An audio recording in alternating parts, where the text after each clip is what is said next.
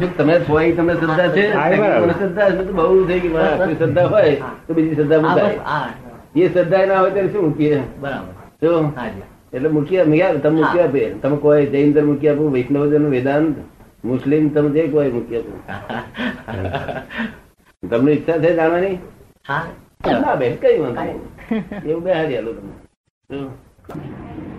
જે ગુરુએ સમાધિ લીધી હોય એ ગુરુએ જો આપણી ઓળખાણ હોય એમની જોડે સંબંધ થયેલો હોય એમનો પ્રેમ જીતેલો હોય તો પછી એમની સમાધિ પછી કામ થાય તો.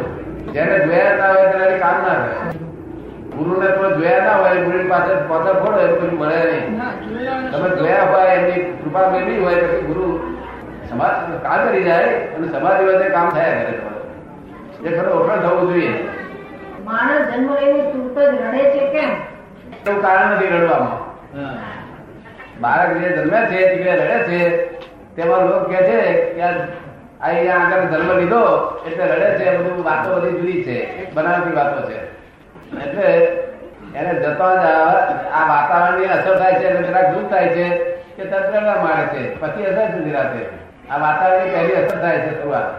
તો જરા દુઃખ થાય છે પછી પછી આવવા માંડે છે એમાં કઈ ખાસ એનું કઈ કારણ નથી મહત્વ નથી. શક્તિની ઉપાસના રજોગુણી, તમોગુણી કહેવાય છે, એનો ભૂલ થાય તો. ઉપાસના રજોગુણી અને તમોગુણી કહેવાય છે. એમાં ભૂલ થાય તો માતાજીની અવકૃપાથી થાય છે. અવકૃપા થાય છે, મનાય છે. ભૂલ થાય માતાજીની અવકૃપા થતી નથી આપણી. અજાણે ભૂલ થાય છે જાણી ભૂલ કરીએ ઉપાધિ થાય. અજાણે ભૂલ કરીએ માતાજી એવા નથી કે તમને માર મારે. ખબર ને? ભૂલથી થઈ હોય તો તમારે કોકના કહેવાથી કર્યું હોય તો જાણી બુજીને. તો નુકસાન થાય. ભગવાન શંકરની પાસે લાભો થાય? ભક્તિ કઈ રીતે કરવી એ સમજાવશો કોની ઉપાસના કરો છો ભાઈ તું? શંકર ભગવાનની. કરું છું અત્યારે. હે? શું શું શું સાધન રાખો છું બધો? પ્રાર્થના એટલી કશું સાધન નહીં. બિલકુલ નહીં. બીલીપત્ર બીલીપત્ર કશું નહીં? એ ચડાવે છે. રોજ? શ્રાવણ મહિનામાં ચડાવે બીલીપત્ર પત્ર. કઈ કોઈ લાભ થયો તને? એક વખત ભગવાનના દર્શન થયા છે. થયા છે ને? સપનામાં. સપનામાં થયા ને પછી અડચણ દૂર થાય છે? કોઈ અડચણ થઈ. નથી. થાય તારે. કોઈ ભક્તિ કરજે બરોબર છે તારી. સમજ પડે ને? નમઃ શિવાય મંત્ર બોલો છો. ઓમ નમઃ શિવાય બોલો છો? બોલે છે. એનો પ્રશ્ન છે કે જ્યારે પ્રાર્થના કરીએ ત્યારે મન જેટલું જોઈએ એટલું સ્થિર નથી રહેતું. એનું શું કારણ? એ તો મહાદેવજીને કહેવાનું સાહેબ તમે કરી આલો મારું મન સ્થિર. તમે કહ્યું ને એટલે વિનંતી કરતા કરતા કરતા થઈ જાય. આત્માના ગુણો પ્રગટ કરવા માટે શું કરવું જોઈએ? આત્મામાં કરુણા હોય કે બીજા આત્માને સમાન ગણે ત્યારે તેના દુઃખ દૂર કરવા માટે પ્રયત્ન કરો કે કેમ? રતિલાલ શેઠ. દૂર કરવાનો પ્રયત્ન તો અવશ્ય કરવો જોઈએ. શું કરવું આમાં આમાં અવળો હોય તો કરવો જોઈએ આપણે. સમજ ને? અવળો હોય તો વાંધો નહીં. કારણ કે અવળો એનો સ્વભાવ છે. એ એનો સ્વભાવ બતાવે છે આપણે આપણો સ્વભાવ બતાવીએ છીએ. સમજ પડી બીજો પ્રશ્ન આત્માના ગુણો પ્રકટ કરવાની ઈચ્છા છે? તો ત્યાં આવજો? સરનામું લઈ લેજો.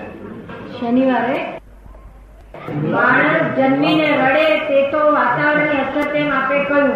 પરંતુ જો માણસ જન્મીને હશે તો તે તેને મહાન ગણવામાં આવે છે એમ કેમ? એવું શું તે વાતાવરણની અસર નહીં? કોનો પ્રશ્ન છે ભાઈ? હલકો કહેવાતો નથી. ને. ડાક્ટરો બેવને સમાન ગણે છે. શું ગણે છે? ડાક્ટરો હોય ને તે જરૂરી વખત જુએ છે તો હશે કે સવાલ જ નથી. એ તો બે બે વ્યવસ્થા છે. દેહધારીની અવસ્થા છે. નારાયણભાઈ નાયક. સંસ્કારના વ્યવસ્થિત પાસા તૂટતા જાય છે. માનવ ભૌતિક સુખો અને સાધનો પાછળ ગમે છે. પરંતુ આધ્યાત્મિક સુખ મળતું નથી. આધ્યાત્મિક સુખ મેળવવા શું કરવું જોઈએ? ફિફ્ટી પર્સન્ટ જોઈએ છે કે હંડ્રેડ પર્સન્ટ છે? સો ટકા. લો પાછળ પડી જવા નક્કી હંડ્રેડ પર્સન્ટની શરત તમારે. મરી બેઠેલો છે તે જ. મરી બેઠેલો છે તે જ આ દેખાય છે.